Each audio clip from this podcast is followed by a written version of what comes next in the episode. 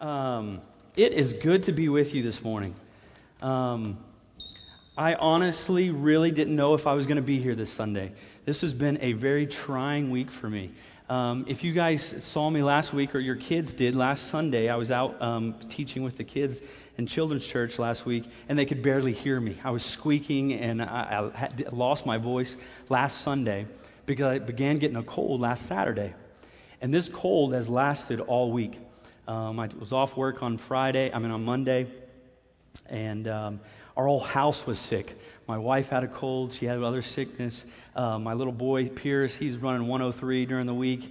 Um, my little girl just the other day started running a fever, and so we have had a household of sickness. And Friday morning, I woke up in the worst condition I'd been all week, and I was very discouraged um, because I felt God had a word for me for today. And so I was really discouraged because God, I've been, God, heal me so that I can preach on Sunday. And it just wasn't coming. And it, and I, I actually sent a message to Ryan and Adam and, and Eric and said, guys, I need one of you guys to be prepared for Sunday because I don't think I'm going to make it. Um, I don't, I'm not getting better. I'm getting worse. And um, so I just laid that down with God, and I, I went to an urgent care you know, got some, some antibiotics, and usually antibiotics don't really help much for a, a cold. But here I am today by God's grace, and I believe it's God's healing and God's restoration and, and, and God's word that uh, wants to speak forth today. So I'm excited about that. Um, so l- let me ask you a question. How many of you guys like grapes? A few of you, most, most people do enjoy grapes. And th- this was the time in the service where I was actually going to pass out grapes to all of you. I was going to buy grapes. But I figured that was a bad idea, especially after giving a testimony how everyone in my house has been sick, and then I'm going to pass out grapes, and you're going to be like, oh, no, thank you. I'm not touching those. So just the thought was counted. Just know that the thought counts, you know. And so you can see up here a big, you know, cluster of grapes. We got a whole vineyard thanks to Adam and his, you know. So just picture that in your mind for me today. But I, I did prepare 10 fun facts about grapes. So I'll share those with you. Starting with number one, it says around the world there are more than 8,000 varieties of grapes. There are seven different colors of grapes red, green, white, black, purple, blue, and golden. Number two, America's oldest grapevine is 400 years old and is in North Carolina. Number three, wine has been made from grapes since 5000 BC, 5,000 years before Christ, wine has been made from grapes. Number four, Figs and olives are the only fruit mentioned more than grapes in the King James Bible. Bet you didn't know that. 72 million tons of grapes are produced around the world each year. Number six, about a quarter of the grapes used in the U.S. are from Chile. Didn't know that either. Number seven, while grapes are 80% water, when they become raisin, their content is just 15%. So they shrivel up real good and they only have 15% of water in them. Number nine. No, no, oh, sorry. Number eight. Bet you didn't know this. I didn't know it either. Grapes are botanically classified as berries. So if you didn't think you like berries, if you like grapes, you like berries now. All right, number nine. For those that are healthy, you want to be healthy, here you go. Grapes contain low levels of cholesterol, sodium, and fat, and are rich in vitamins K and C. So eat up. Just go wild with grapes. Just eat as many as you like. But leads me to number 10, which is a drum roll all of you have been waiting for and excited to read about. Number 10. Grapes are a great laxative if you eat too many. So just know those if you want to go for your healthy kick and you want to eat all your vitamin C and K. I don't know how many is too many. I'll let you guys experiment with that. A couple pounds, I don't know. But they're a great laxative there, you know. I may get in trouble with my daughter. She may call that potty talk, you know. But so I wanted to just to introduce you to that because I want to start off with this passage in John chapter 15. John chapter 15 talks about Jesus being the grapevine. So let me read you this passage and we'll get started right away.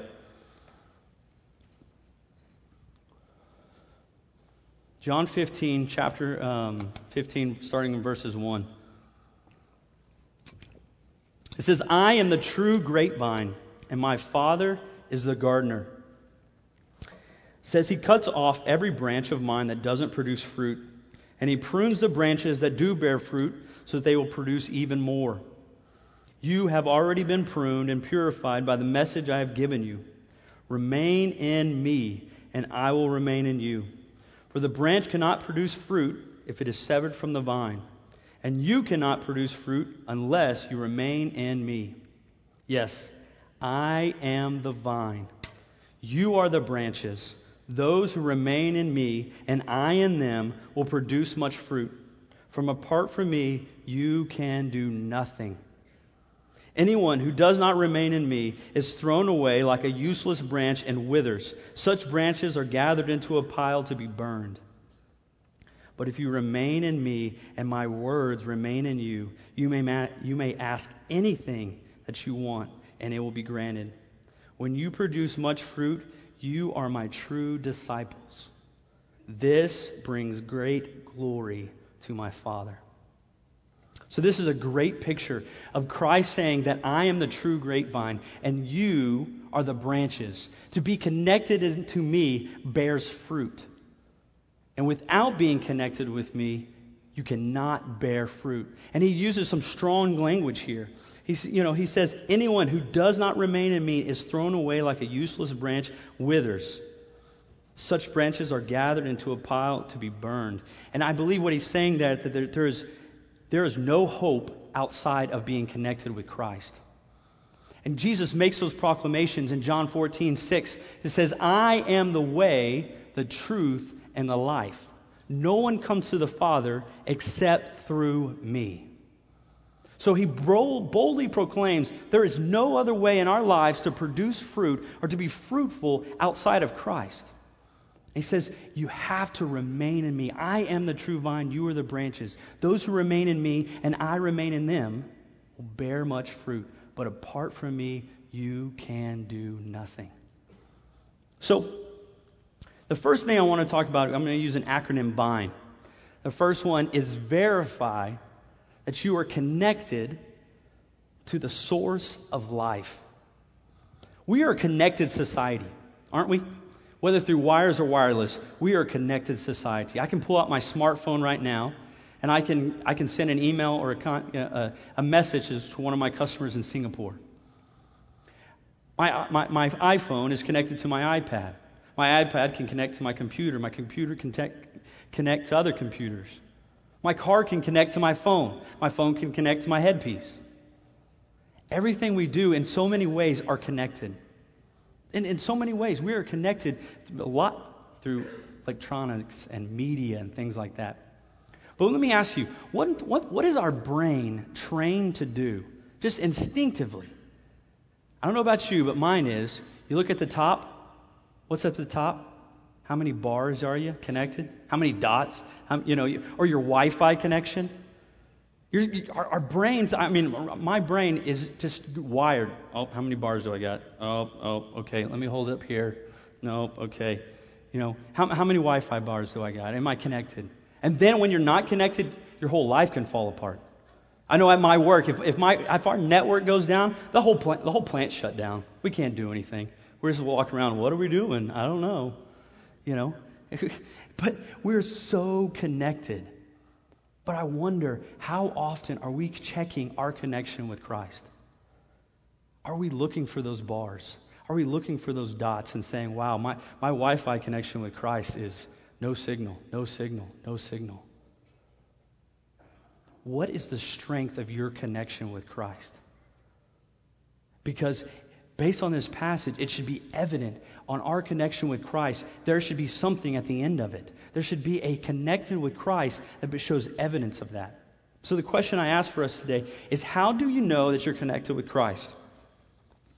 How do you know that you're connected with Christ? It's probably the most important question of all this morning because nothing else really matters besides being connected with Christ.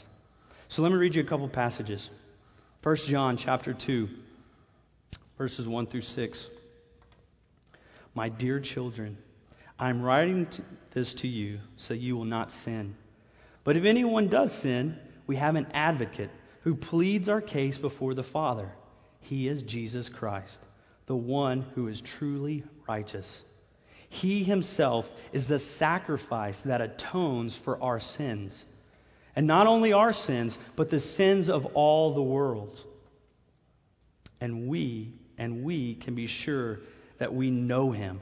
We can know that we are connected with him if we obey his commands, his commandments. If someone claims, I know God, but doesn't obey his commandments, that person is a liar and is not living in the truth. But those who obey God's word truly show how completely they love him. That is how we know we are living in him. That is how we know we are connected in him. Those who say they live in God, those that say they are connected in God, should live their lives as Jesus did. That's the first way to know that our sins have been atoned for, they have been forgiven, that Jesus Christ went before the Father and says, I will pay the price for them. I will pay the price for their sins, and I will go to the cross to forgive them, not only you, but for the, all the world. He says, Those who obey my commands show that they love me, that they show that they o- obey me. It's evidence that they are connected with Him. They are connected with Christ, that they are connected in Him. It says, those who live in God should live their lives as Jesus did. That's something that I, I have to daily work on. Because I don't know if my life every day shows that I live like Jesus did. So then I got to go back and check my signal, check my connection with Christ. So the second way, Ephesians 2 4 through 7 says, But God, and so rich in mercy, and He loved us so much that even though we were dead because of our sins, He gave us life when He raised Christ from the dead. It is only by God's grace that you have been saved. For he raised us from the dead along with Christ and seated us with him in the heavenly realms because we are united. We are connected with Christ Jesus. So God can point to us in all future ages as examples of the incredible wealth of his grace and kindness towards us, as shown in all that he has done for us who are united, who are connected in Christ Jesus. You are saved not by yourself. You are not saved by your works. You are saved by the grace of God. And what's powerful about that, it says, you were once dead in your sins. You were dead in your transgressions. You were dead in the way that you lived. And God says, He, as Christ raised from the dead, you will be raised from the dead. You have been re- united with Christ. When you enter that relationship with Jesus, you are no longer the same person. 2 Corinthians 5:17 it says if anyone be in Christ, he is a new creation. The old is gone, the new has come.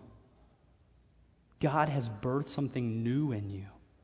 When you connect with Jesus Christ, when you connect to the vine, your life has changed. He says He raised you from the dead that you may go. And He does this for His own glory. He says that all future generations will see who He is because of what He's done in you. You impact future generations by how you live today. And it brings God glory in saying, Look what I did in them a long time ago. Look what I did in Job. Look what I did in Moses. Look what I did in David. Look what I did in Ryan. Let me look, look what I did in Adam's life and how his life was marked by change for all future generations to see that God has moved in your life. And when he does that, that's where that fruit begins to bear and begins to produce more and more. So, the first question I ask that you go back is verify your connection with the source of life. What is your connection like with Christ? Is it showing no signal, low bars? That you begin to weave your life being connected with Christ, that everything you do shows evidence of what He has done for you. So that's the first one. So, after verifying that we are connected to the vine, we have to go to the next step. Inspect your branch to ensure you are being fruitful. It was pretty clear in there. It says, being connected with the vine, you're going to produce fruit. And those that don't produce fruit, they cut those off so that they can even, he says he prunes them so they can produce even more fruit. Many of you have heard Galatians 5 22 through 23, the fruits of the Spirit. It says, For the fruits of the Spirit are love, joy, peace, kindness, goodness, gentleness, faithfulness, and self control. We've heard those things. Those are the evidences of the fruit that God is wanting to produce in us. They're not new, they're not some revolutionary thing, but God says those are the fruits of the Spirit. Those are the things that we should begin seeing in our lives. And God says in His Word that we can tell a tree by its fruit. If you're connected in the vine, you're going to bear fruit. Whether you produce all of them at one time, it may not happen at one time. But it's going to be evident in our lives when we are connected with Christ. But you can tell a tree by its fruit. So let me read you another passage Matthew 7 15 through 20. It says, Beware of false prophets who come disguised as harmless sheep, but are really vicious wolves. You can identify them by their fruit, by the way they act. Can you pick grapes from a thorn bush or figs from a thistle? A good tree produces good fruit, and a bad tree produces bad fruit. A good tree can't produce bad fruit, and a bad tree can't produce good fruit. So every tree that does not produce good fruit is chopped down and thrown into the fire. Yes, just as you can identify a tree by its fruit, you can identify people by their actions. Wow.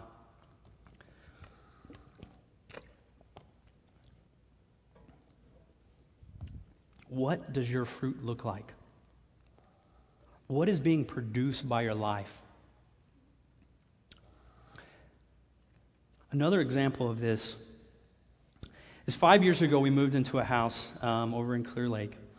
And um, um, we were, uh, first week we were there, I was out in the backyard. And my neighbors have an orange tree. Okay? The orange tree is right next to the fence, and the orange tree oranges are just hanging right over on my side.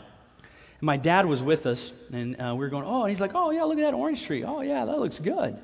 He goes and pulls a fruit. You know, it's on my side, so, you know, we didn't tell my neighbor, you know, that we took the fruit. But, you know, so, so he grabs this orange, smells like an orange, looks like an orange, opens it up, looks like an orange, takes a bite of it. It was the nastiest, sourest piece of fruit he'd ever tasted. It was horrible. It was actually horrible. And I've even, years later, I'm saying, okay, that was just a bad first crop, something like that. You know, maybe it's gotten better. Same thing, a year ago, just this last year. Oh, orange hanging out, okay.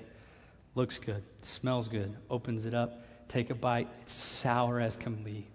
It is bad fruit. It is bad. And I thought it was just that one time. But you know what the reality is? You can't always tell a fruit by its cover, what it looks like. And you know what I want to warn us about? Is trying to manufacture fruit in our own selves. Because when you open it up, you can try to manufacture love. You can try to manufacture peace. You can try to manufacture gentleness or self control. You can try to manufacture those things out of your own willpower and your own desire to do something good. But if it's not connected in Christ, it's not going to be good fruit. It may look good on the outside. People may think you're a good person. May, some people may even think you're godly. But it's what's in, inside that counts. And I have to guard myself about that because sometimes I want to manufacture things in my own power. God says, no. That's a bad tree. That tree should be cut down. It's worthless. Because the thing is, the fruit that we produce should be drawing people closer to Christ, not pushing them away. Does your fruit that you bear, that you walk in, that you give to others, that you show to the world, is it bringing people closer to Christ, or are they saying, I don't want to have anything to do with Christ? That person has nothing, nothing good about them. Yeah, they look good at times. They're pretentious. They, they think they're good. But in reality, that fruit is no good. What are the fruit? Have you inspected the fruit that you are bearing? Because God wants us to be fruitful. He just says, remain in me, connect with me, and you will bear much fruit. Lasting fruit. So identify, inspect your branches, see if you're even producing fruit. Are you even producing fruit? Are you allowing yourself to be, you know, going back to the first one, connecting with Christ, to saying, God, I want to connect with you that I may be fruitful, that I may share with others what you are doing in me. So, verify you're connected to this source of life. Inspect your branches to ensure that you're being fruitful. Ensure that the fruit that you're producing is bringing people closer to Christ, not further away, not pushing them away. So leads me to the next on the part of the acronym. So V, uh, verify your um, connection to the source of life. I, inspect your branches. Next, N, never reject God's pruning. Going back to John, John chapter 15, verses 1 through 3, it says, I am the true grapevine, and my Father is the gardener. He cuts off every branch of mine that doesn't produce fruit, and he prunes the branches that do bear fruit so that they will produce even more. You have already been pruned and purified by the message I have given you. I like that very first, that very first part of the verse. It says that I am the grapevine, and my Father is the gardener. I'm so glad God is the gardener and not us. And the act of pruning is a cutting away. I'm so glad that God is the one choosing where to cut and move and shape and change us. It's not my job to prune you. It's not my job to prune my wife. It's not my, you know, my job to prune others. It is God's job to prune that vine, and He knows what is best for that vine. He knows what is best for you. So, in my little research, I mean, in the research that I did on pruning, here's a great example, a picture right here, showing the different um, aspects of pruning. So, this is year one of a grapevine. It says in the spring, and then in the summer it begins to shoot up and it brings these, these um, vines that begin to produce and branches that begin to grow upward. And then winter, look what happens. Bam, it is cut back. The winter pruning. They cut that down to just stubs.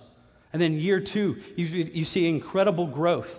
And you even see fruit being bared on this tree, on this vine, and fruit. And then the winter pruning. Look how much has changed on that pruning. They say 80 to 90% of the previous year's growth is cut off every year and pruned back. So you can see it in year two.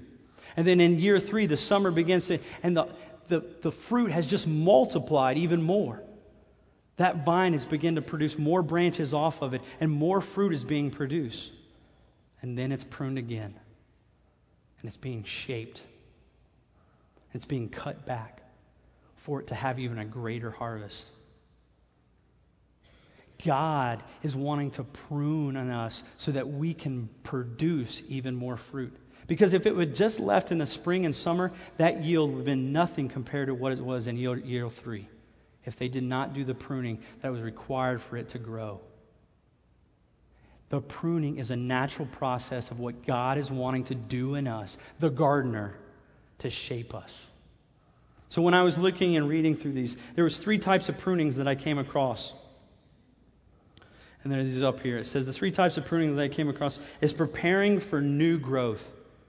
Every winter, they cut back that plant in preparation for a new growth. For a new growth that's coming through. Number two, removing excess and non producing branches. See, even during the summer, you saw those, those vines, um, and, and you'll see in here, they can become incredibly dense, the foliage and the green and everything like that, even during the summer. And what I was reading or what I was watching and that kind of thing is that even during the summer, they'll go through, the gardeners will go through, and they'll begin to look at the, the whole vine and the whole branches and see how much these, these offshoot branches are going on. And what they do is they begin even cutting those that have fruit on them, the buds, the beginnings of buds and those that do not have buds. And the reason do, they do that is they begin to prune it and cut it back so that the light can shine through and the air can move through the vine. Because what happens is if, if those things aren't pruned back and those, even the excess and the, the small producing fruits are not cut back, is when it rains, it gets rot because there's not enough space for the light to move through and dry that those vines and those branches so that they can dry properly. And if they don't dry properly, they begin to rot and they get disease and you lose your fruit and you lose your crop. It's the same thing for us. I don't know about you, but a lot of times, yeah, I'm connected with Christ at points, but there's so much going on in my life. There's so much foliage. There's so much stuff whether it be my sin, whether it be my life, just the busyness of life, of all this stuff shooting up in my life, and it's not allowing God to come in and breathe and shine His light into my life so that I can properly grow the fruit that He wants me to produce. That's where I'm at. There's this last seven months where I've changed jobs, taken a manager position, and just life has been busy and there's been stuff and, and, and, and just stuff going on. And God says, I need to prune that back so that I can allow my light to shine in you. So that when the storms of life come, the rains, which they do, you'll properly be dried and ready and prepared for more growth to produce the fruit that I want you to produce. So, Maybe you're in the spot where you're just ready to be, you're new, and God wants to cut you back for a new growth. He's ready and excited to do something new in you. Maybe it's number two, that you need to just allow God to cut back some of the excess in your life, whether it be sin, whether it be stuff, activities, that you can step back and just begin to connect with Christ and allow Him to shine His light on you, that you begin to grow the fruit that He called you to grow. And maybe it's number three to shape the fruit for a specific purpose. I, I, I, never noticed this, but they were showing in one of these for table grapes that after they get a cluster, it begins to grow. And you'll see this the clusters of uh, grapes growing. What they'll actually do is they'll snip the bottom part of that cluster of grapes off to make them more round. So they're easier to fit in our little packages. And so that when we pull them out, they're a nice big globe almost of grapes. So those gardeners will go and shape that fruit for a purpose. And maybe that's what God's wanting to do in you to shape your fruit for a purpose. Maybe you're connected. Maybe you have light shining in you. Maybe God is watering you and growing you and doing great things. But sometimes there's just some little things that He needs to cut off to shape you for a purpose. That's what God is wanting to do in us. But when we talk about this pruning, it, it, it is, is not necessarily a, a fun concept to talk about. And let me read you another passage out of Hebrews chapter 12, 5 through 12.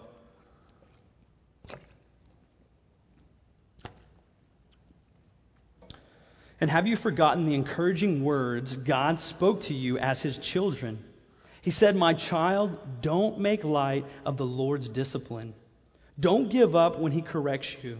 For the Lord's discipline disciplines those he loves, and he punishes each one as he accepts as his child. As you endure his, this divine discipline, remember that God is treating you as his own children. Who ever heard of a child who is never disciplined by its father? If God doesn't discipline you as he does all of his children, it means that you are illegitimate and not really his children at all. Since we respected our earthly fathers who disciplined us, shouldn't we submit even more to the discipline of the Father of our spirits and lives forever? For our earthly fathers disciplined us for, for years, doing the best they knew how. Amen to that. Um, but God's discipline is always good for us, so that we might share in His holiness. No discipline is enjoyable while it's happening, it's painful. But afterward, there is a peaceful harvest of the right living for those who are trained in this way. So take a new grip with your tired hands and strengthen your weak knees.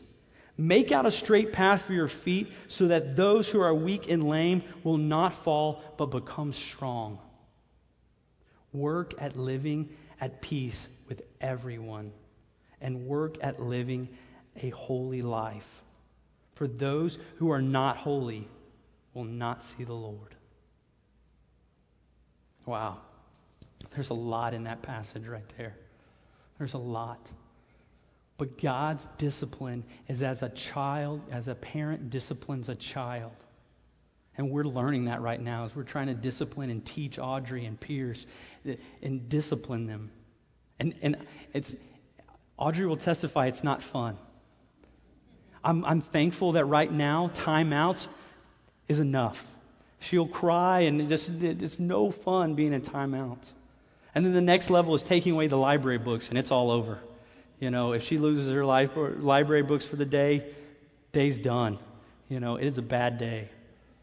But that discipline is needed because I love Audrey. I love Pierce. And I want to shape them to be who God wants them to be. And that's the same thing God has for us. God wants to shape us because you are his child.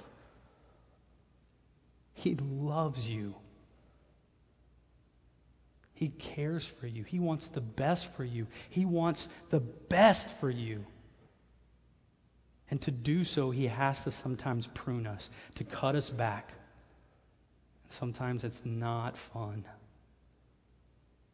But the purpose of it, the purpose of Him shaping and molding us, is to move us to holiness, not mediocrity, not so so, not in the middle. Because God has a plan for you. God has specific plans for each and every one of you fruit that only you produce that is used by God to the lives of other people. That He has shaped you for a purpose, and He continues to want to work in you and continue to cut back your branches and cut back the excess and shape your fruit for a purpose. That purpose is holiness. I love that very last verse on there. I, have I've read it in other versions. In the NIV version, it says, Make every effort to live in peace with all men and be holy. Without holiness, no one will see the Lord. And that's something that, honestly, I don't always strive for. Holiness. Holiness is complete obedience. I've, I've been reading a book, Every Man's Battle, and, and one of the challenging things that they come across is pursuing holiness instead of excellence. A lot of times we pursue excellence instead of holiness.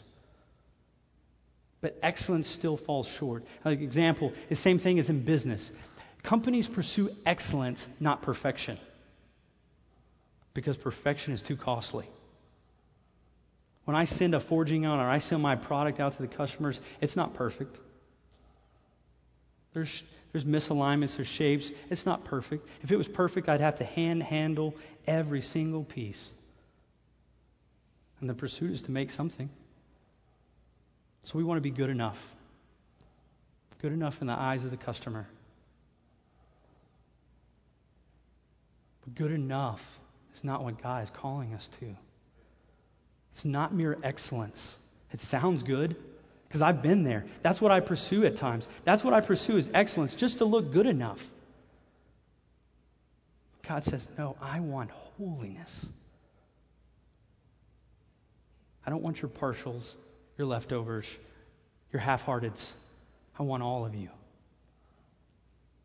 And I'm calling you to be holy, for without holiness, no one will see the Lord. God has been challenging me on this. I've shared that with my small my guys in my small group, is that God has been challenging me to go after more than just mere excellence. That I would be holy in all that I do. I'm, I'm not there. I've got to battle. I got to struggle. I got to keep fighting. I got to keep going back to the root and saying, Am I connected with Christ? Where am I connected with Christ? I need to inspect my fruit. Am I producing good fruit? I need to go back and say, God, what do I need to cut back in my life? What do you need to prune in me that I can be what you want me to be? That's what God desires for us. That He begins to move and shape you for a, a purpose. The last one, which is probably the most fun. So, after verifying that we're connected to the source of life, inspecting our branches to make sure that we're bearing fruit, and never um, rejecting God's, God's pruning, the most fun part enjoy and share your fruit with others.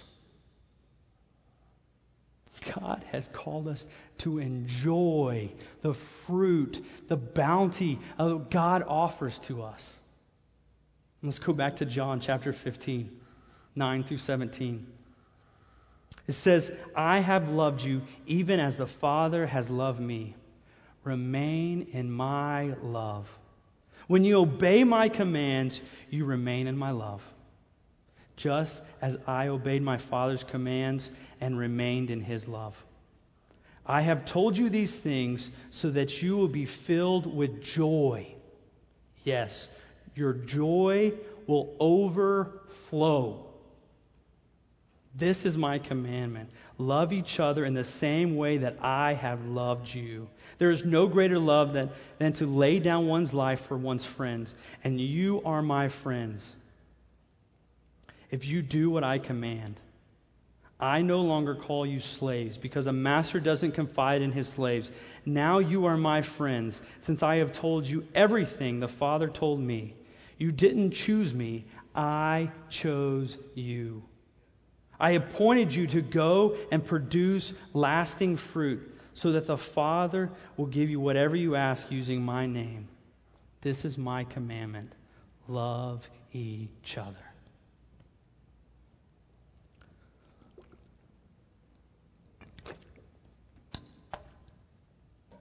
God has called us to enjoy.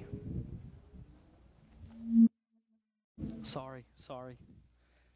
Didn't know it would do that.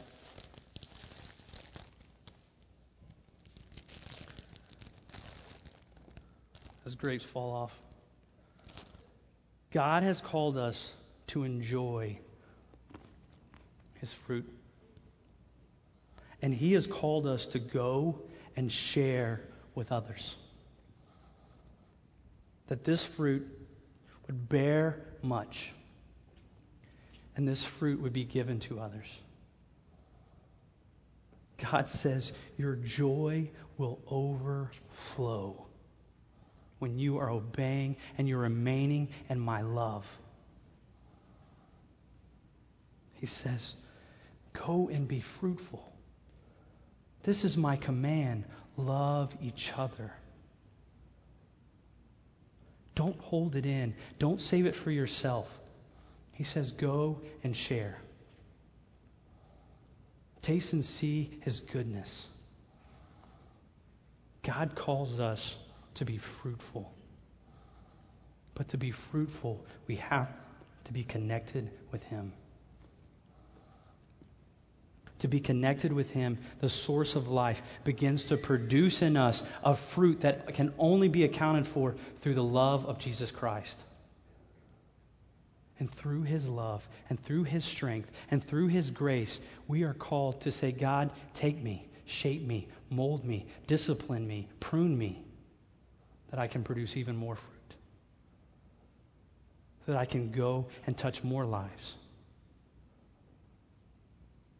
And he says, go and enjoy. Because I don't know about you, but when I'm disconnected from God, I get disconnected from a lot of things. When I get disconnected from God, it's easy for me to get disconnected with my wife, my kids, my coworkers.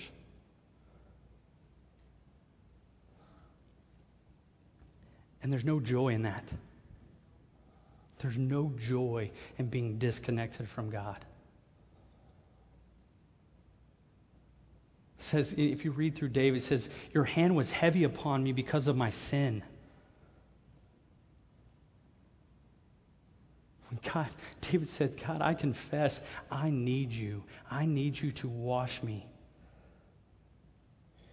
Wash me pure that I may go and be used and may go and speak forth your word into the lives of other people, that I can may share the love with my children, to raise them up in a godly home, that they may go and produce fruit themselves. God is wanting to move in us. But it all goes back to the first thing Are you connected to the vine?